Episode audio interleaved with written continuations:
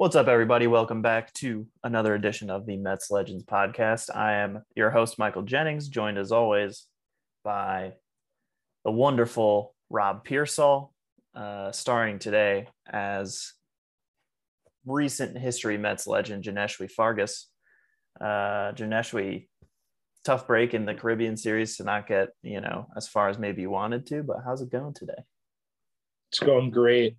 I am still seething that I did not complete that inside the park home run in Miami almost a year ago. But here we are. We survive. You didn't I'm look too broken up about it, honestly, because you know did score a couple runs. In the moment, was very hyped up. In hindsight, I expect more out of myself. Fair enough. um, no, speaking How's of Johneshwy Fargas, it's good, man. Um, you know, the only baseball going on right now has been the Caribbean series. It just wrapped up a couple days ago as of recording this episode. Um, Colombia won their first ever Caribbean series, which is pretty cool. And uh, a lot of Mets legends on hand at the Caribbean series, most notably uh, current Met Robinson Cano, um, who's had a very good winter at the plate. Um, he was named to the Caribbean Series All Star team, uh, led the tournament in RBI with eight. And um, I think that's a really good sign for you know a guy that I think a lot of Mets fans have written off. Yeah, absolutely. Um, and I think that if you're able to get some sort of production, considering you're paying that person, yeah. I think that that's all you could really ask for. Um, and I don't particularly like Robinson Cano. Um, I'm sorry if he's listening to this, but I'm sure um, he is. I'm sure he's. I, I'm sure it's the first thing on his agenda. But I mean, he's under contract for two more years, and if he's going to have to be paid, I'd prefer him to be productive, as opposed to being really bad. So yeah, uh, yeah. I mean, as far as like how I feel about Robinson Cano. I'm not really sure how to feel about him um, because I mean, I really do enjoy like watching him play baseball when he's playing well because he's just so incredibly smooth. Um, he just makes it all look so easy, um, and that's that's fun to watch for me. But at the same time, yeah, it's like hard to get around the two, you know, PED knocks against him, um, or was it three? To get 162. I can't remember. No, it's just two because three is a permanent ban from baseball. That's right. One is 80 games, two is 162. Yeah. Yeah.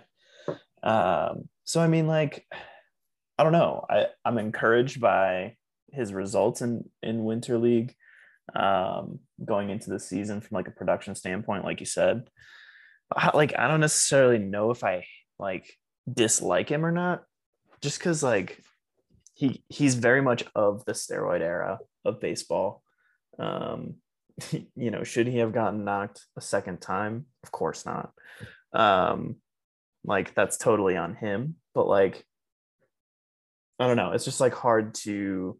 It's such a complex issue that I'm just definitely not uh, like super knowledgeable about. Um, so I mean, I wish him the best in terms of performance. I just don't really know what to make of him. I think that, and this is a term that I have used several times on this podcast, but he is a symptom of the Wilpon era in Queens. 100%. Um, kind of this. He's he's like the Brodie Van Wagenen like poster person, I would say. Yeah. And he really I think, yeah, like you said, he is the poster boy of Brodie Van Wagenen's tenure in New York um, just this complete disregard for the farm system. Mm-hmm. Um, and you kind of combine that with the Wilpons' desire to acquire these household names, um, but not knowing how to do it in a way that's really conducive because most of the time they were doing it by acquiring them uh, either via trade at the twilight of their career or doling out big contracts to players that did not warrant it at that time in their career. I mean, we've talked about it a lot, but you look at the Mets not wanting to pay Zack Wheeler whatever he got paid, 25 million annually. Yeah. But then they turn around and their logic was, why would we pay Zack Wheeler 25 million when we can pay Rick Porcello and Michael Wacha 20 million, Mhm. and we get two for the price of one? And how many times did that ever work out for them? So yeah. O- Only a Uh, handful for sure. I mean, like the, the notable exceptions I would say to that would be like a Carlos Delgado, uh, Jose Valentin, guys like that who who ended up being really good in the twilight of their careers. But for the most part, you're absolutely right. Like it doesn't work out most of the time. And it's very much an old style, an outdated style of baseball that you know paid guys based on what they've done, not what they could do um, which is just not the way of the game anymore. Which is which just makes me that much more hopeful for the future, given you know the short time that Steve Cohen's been in charge. They've really been able to like revamp the farm system.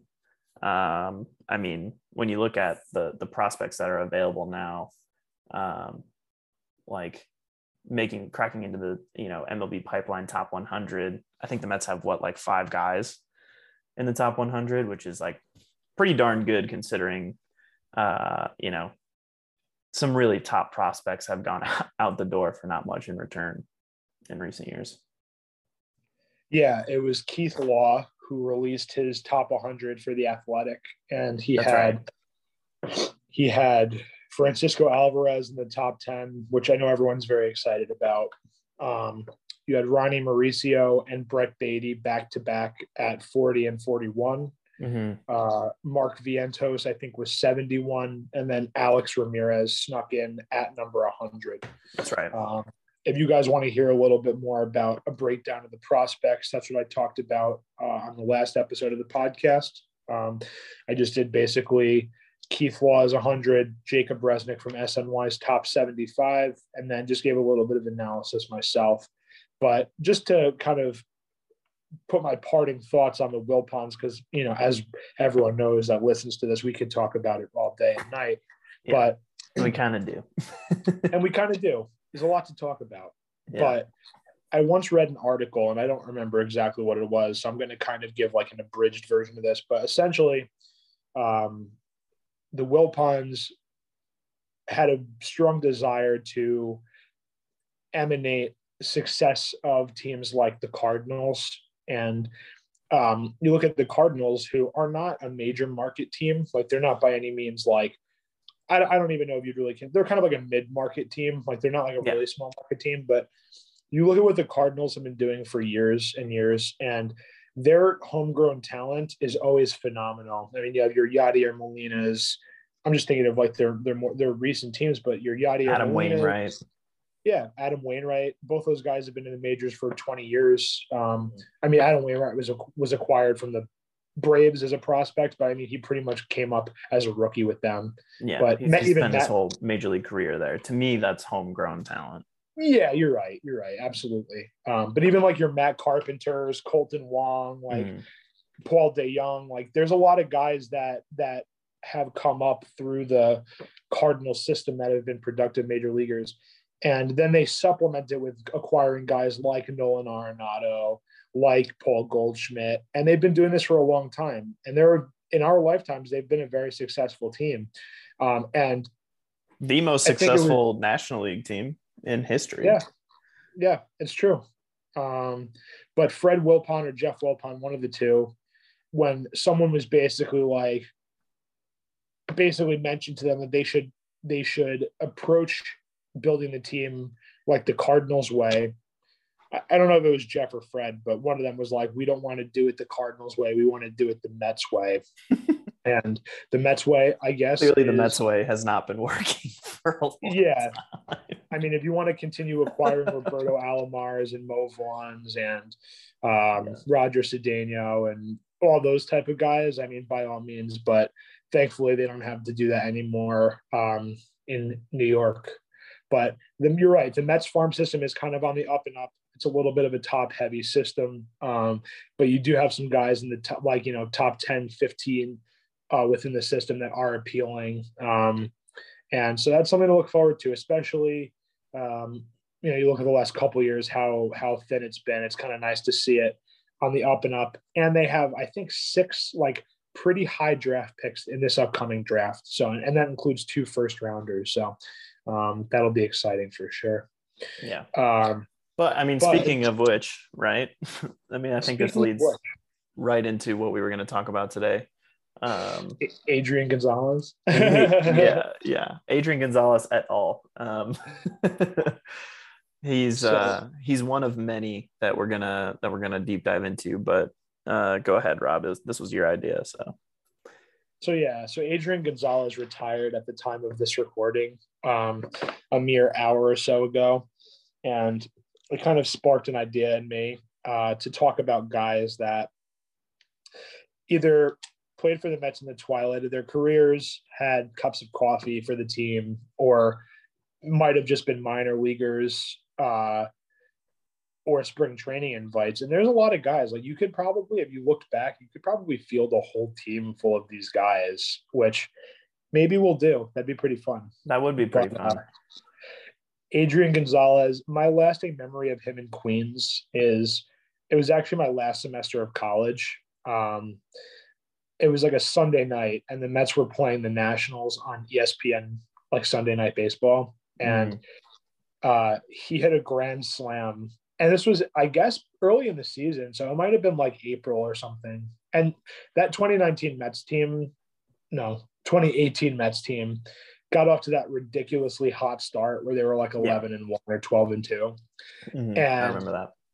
Yeah, and Adrian Gonzalez hit that grand slam, and you're like, "Oh my God, he's the truth. He's back." the Mets are getting Padres Adrian Gonzalez or Dodgers Adrian Gonzalez, and then he proceeded to absolutely suck for to be basically Red Sox Adrian Gonzalez, but worse. Yeah, exactly. um, but Adrian Gonzalez retired today. Um, and like, congrats on an amazing career for him. I mean, he was he was one of the premier first basemen um, you know as we were kind of growing up. He you know i always whenever the mets would face like the dodgers or the padres um, i feel like you know it wasn't as often as like in division um, obviously but like i always felt like he absolutely clobbered mets pitching. He did absolutely. He had that really sweet left-handed swing um, and as a person who is also a left-handed first baseman, uh, I always really liked Adrian Gonzalez.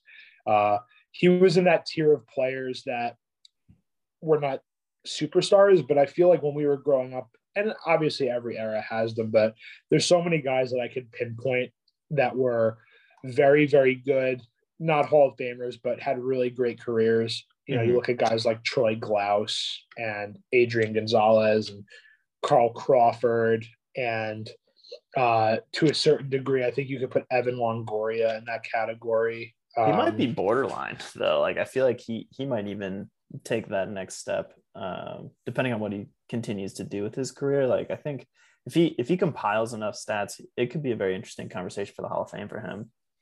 Yeah, it's true. I mean, he definitely will get some votes. There will definitely be some conversation. Um, I mean, you look at third base, and he was probably for a period of time the best third baseman in baseball. So um, it's kind of one of those things where it's kind of like Joe Mauer too, where he'll, where he'll probably get some conversation yeah. about being inducted into the Hall of Fame as well. I mean, if character is as important as it seems to be on character alone, both of those guys would be in the Hall of Fame, Joe Mauer and Evan Longoria.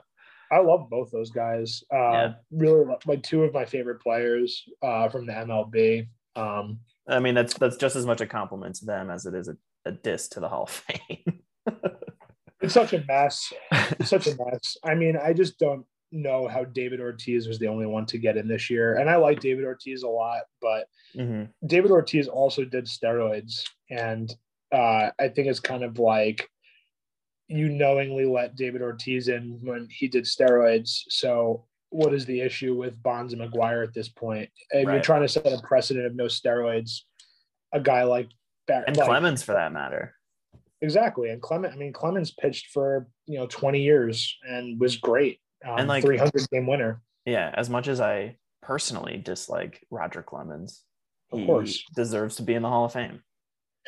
Yeah, I hate Roger Clemens, but I mean, you know, I agree with you.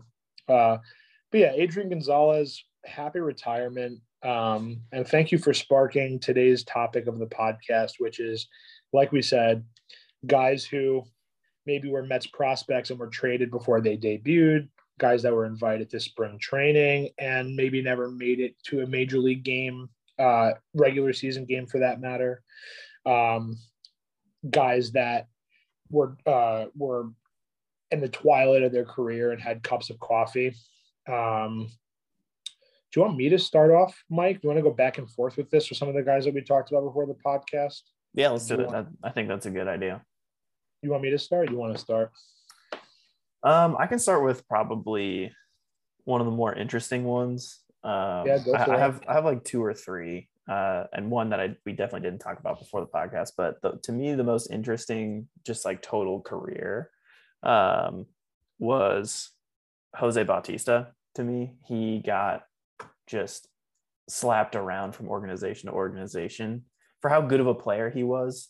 It's surprising how much he was moved around um, kind of before he he made his debut all the way back in when was that? 2004 um, so he was drafted by the pirates in 2000 um, he was then picked up by the orioles in the rule 5 draft in 2003 um, who then so because of the rule 5 draft he had to be on the 40 man roster they waived him and he was picked up by tampa bay and then he was purchased by the Kansas City Royals and then traded by the Royals to the Mets for Justin Huber. This is all in 2004, right? Selected off, or sorry, he was drafted in the Rule 5 draft in 2003 in December. So his 2004 was just absolutely insane.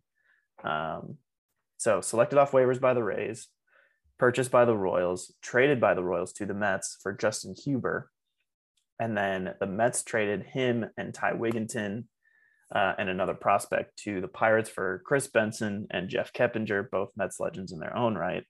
Um, and then from there, he went on to debut for the Pirates, play for the Pirates for a while, and then uh, he really did, uh, you know, his biggest. Uh, he he made his biggest contributions as a Toronto Blue Jay um, after he was signed as a free agent in 2017. So he he had just like a really crazy uh, career, and then he came back to the Mets in uh, 2018. Jose Bautista. Um, I watched a video about him one time, like from one of those channels that does like player breakdowns or team breakdowns. And it basically talks about that, like how early in his career he was kind of like he couldn't really hold down a job uh, in the Mhm. majors. Um, he didn't really like he always had some pop in his bat. Um, I don't know, like you could kind of look. I, I don't know if you have his numbers pulled up, but I think that there was one year with Pittsburgh where he had like double digit home runs. Um, I'm not sure about that. It was a while ago that I watched the video. Yeah.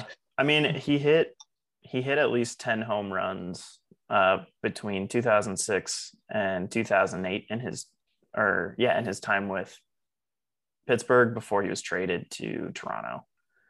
Um, yeah, and really it was like suddenly in Toronto in, in like 2010, that's when he really became Jose Bautista as we know him. Um, led the league in home runs back to back years. So I mean, yeah, it was like it's almost as if he needed to make that change, and whatever hitting coach he had in Toronto really just spoke to him in a way that he understood and just like took off. Yeah, I I think there was something where he made a tweak to his swing. Like he he might have been one of those early launch angle kind of disciples where Mhm. he tightened up his stance and he was able to elevate the ball more. And I think he, that was when it kind of just culminated. But um, it, kind of makes you wonder about how many guys in baseball that happens to that are one tweak away. they might Yeah. not ever. Yeah, that they might. There's probably so many guys that never had the opportunity or never made the where it never clicked with them, where they fully were able to, to get it together. So it's cool to see a person like Jose Bautista do it. I mean, he's had some, he had some big time home runs. Yeah, even a guy like Daniel Murphy, um, yeah, you know, made that tweak to his swing in 2015, and he became he went from a very good hitter, he was already a good hitter, to an elite hitter at that yep. point. Um, so I mean, yeah, it's, it's Martinez too. Yeah, yeah, it's just such JD a Martinez. exactly. It's just such a you know can be such a crapshoot sometimes. But uh, I don't want to take too much time on Joey Bats. He's he's amazing. I'm so glad he came back to the Mets ultimately uh, as a 37 year old. He, he had some exciting moments, uh, but he was obviously yeah, at, at, the twilight of his career. But who who you got? So yeah, we'll go a little quicker. Um, but the next person that pops into my mind is uh, I'll go from that same era. I'll do two guys, Matt Kemp and um, Ervin Santana, who are both um, they both played for I think the Mets were I can't remember if they were still in Las Vegas at that point. I think they were the Syracuse Mets though, because that yeah, so that was I think that was 2019. So it was like you had your Rajai Davises, you had your Irvin, Ervin Santana, Matt Kemp, like the like the AAA Syracuse roster was like. I remember looking like at it. The, yeah, yeah, it was it was one of those things. I remember thinking to myself like, if if this was the Mets roster five years ago, we'd be a World Series contender. Will Wilpon symptoms, baby. Yeah. So Matt, but neither of those guys made it to the made it back to the majors with the Mets. I think that Matt Kemp and Ervin Santana, after they left the Mets, have both played again again in the majors. So, but yeah. they didn't do it when they were in Queens. Um. So those are my two guys. What do you got next? Uh, up next is another cup of coffee guy. Um, the I guess it was a little bit more than a cup of coffee because he was with the Mets in 2006 and 2007. Um, but the ever perpetual Julio Franco, um, who was already a very old man when he arrived at the Mets at the ripe old age of 47 in 2006. Uh, and he did, you know, he was mostly just like a pinch hitter, um, you know, off day kind of first baseman sort of role. Um, it looks like he played a little bit of third base as well from time to time. Um, but in total, he played 135 games for the Mets, hit 256, only three home runs, 34 RBIs, but he stole eight bases at at 46 and 4 or 47 and 48 years old. Like that's that's pretty incredible. And I mean, talk about an iconic batting stance. One of my favorite wiffle ball stances. I felt like from that stance, I had more power. If if that makes sense, like I felt like I was absolutely mashing balls when I would hit them, uh, using the Julio Franco stance. And um, he he had a really good career himself. I mean, it speaks for himself. He played for 23 years. Um, and like I was hoping to he would play until 50 he was the Tom Brady of baseball. Yeah. Uh, Just not quite as good. yeah. Um, but yeah, he Julio Franco was awesome. I think he was when he was uh, a Met, he had he hit that home run and he became like the oldest player to like hit a home run in a major league game or something. Mm-hmm. Um, I watched another video on him too where he I he um still coaches. Like he's one of those guys where like baseball is just his life. Like it's mm. in his mm. blood. Like he's a baseball guy through and through. Um, and the video is really interesting. I mean, the guy he still looks great. Like he's probably like in his 60s now, but um, he was awesome. I really loved Julio Franco. Um, and uh, yeah, it's a good one. I, I, didn't even think about him like earlier in the videos or earlier when we were talking before the before we recorded. So yeah, uh, Julio Franco is a good one for sure. Um, next up, I have AJ Burnett, um, who I think most one. people I think most people probably forget that he was a Mets farm farmhand.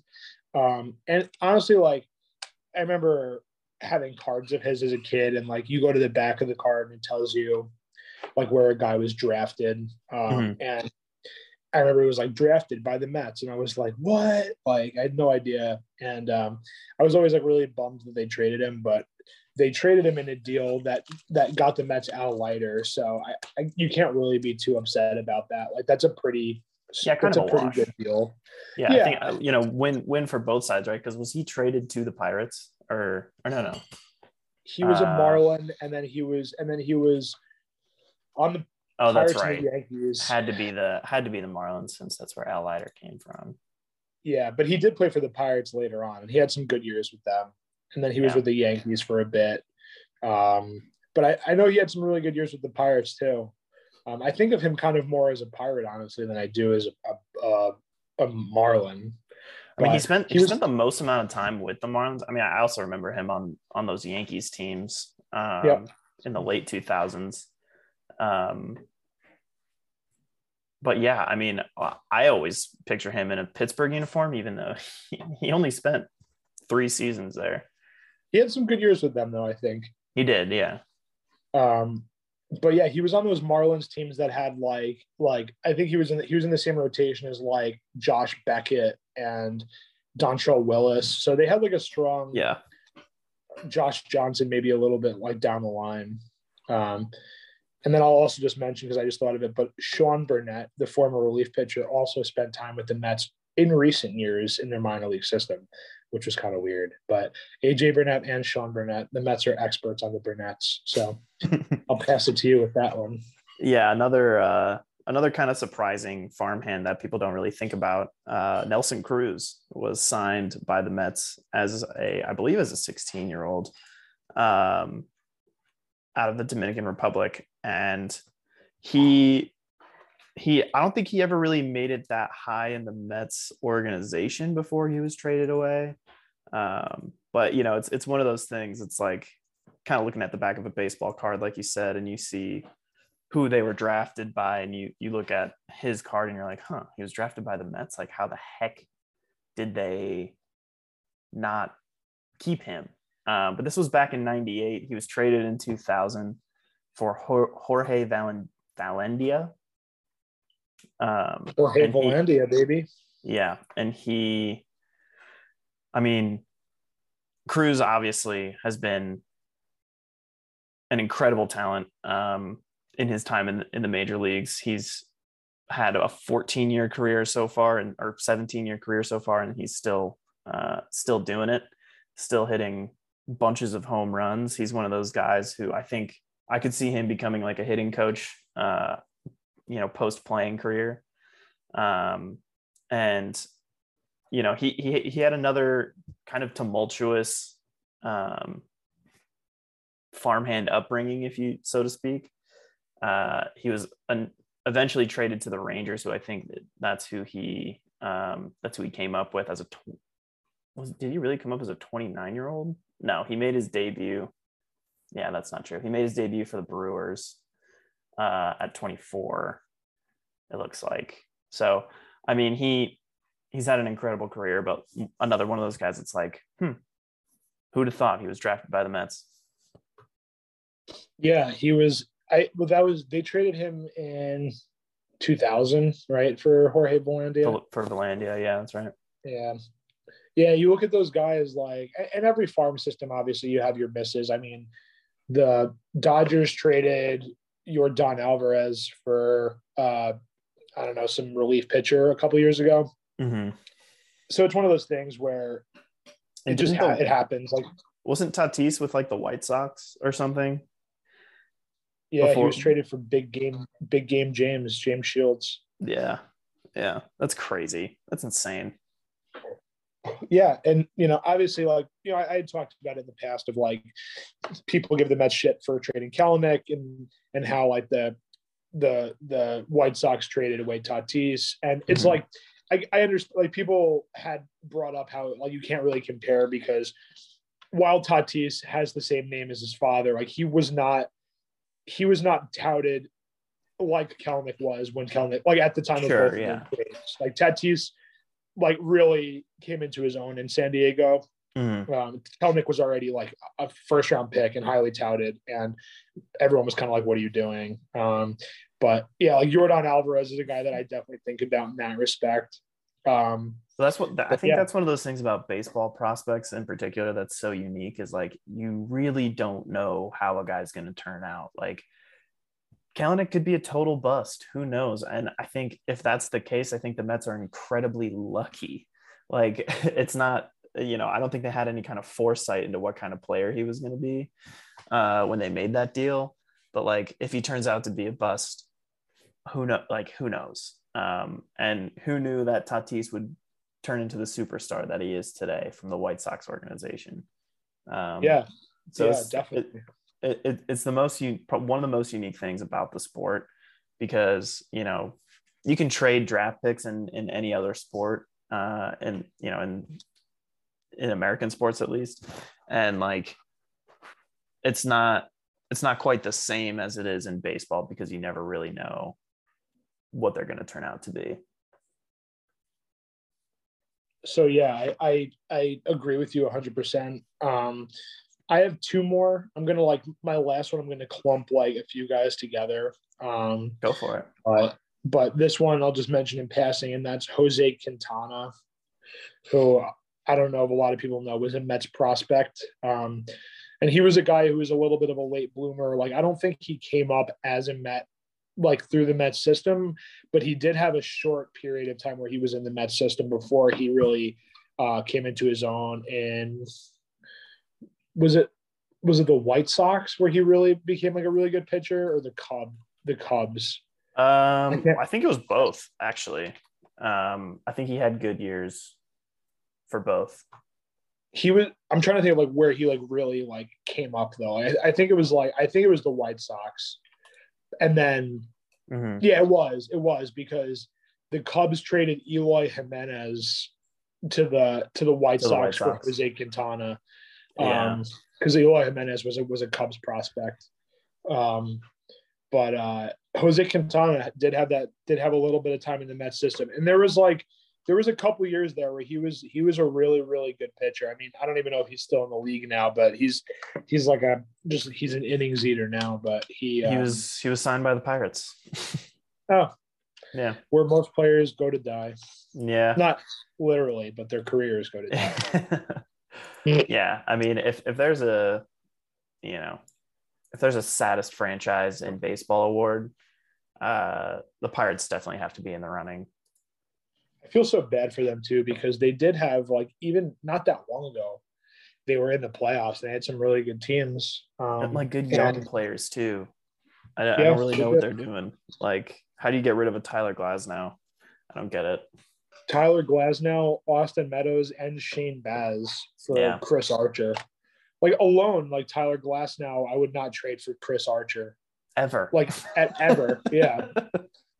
So, yeah. Who do you want to? Who who uh, who's next on your list? Um, I'm kind of blanking. I know we had a few that we had talked about that we haven't gotten to yet. Why don't you go again? So this these are the last ones that I have, but we talked about it. I was going to just group them all into one category because they were spring training invites that never made it, hmm. like past spring training. But those are Bret Boone, Andres Galarraga, Ruben Sierra, and Freddie Garcia, um, who are all with the Mets in spring training, but never played a regular season game for them. Um, and uh, I know that Bret Boone and Andres Galarraga retired I guess Ruben Sierra more or less did because he he was reassigned to like minor league camp and then requested a release and then never played in the majors again. Mm-hmm. Um, but Freddie Garcia ended up going elsewhere and continuing his major league career. I don't know exactly what happened with that, like, but it was one of those things where you'd buy like MLB the Show or MVP Baseball, and the rosters didn't update like they do on the newer systems. So you'd have yeah. like your roster, and those guys I remember being on the Mets roster, like the, even though like they never ended up. And Freddie Garcia was kind of good in the like in that game too, like whatever that year that was, 2009 maybe 2008. Mm-hmm. Um, and I remember just like keeping him in the rotation in the game because he was he was not bad. He was good. Yeah. Yeah. yeah. I, um, I think I um, actually did the same thing uh, back when they were making, because I think that was when they were still making the 2K games.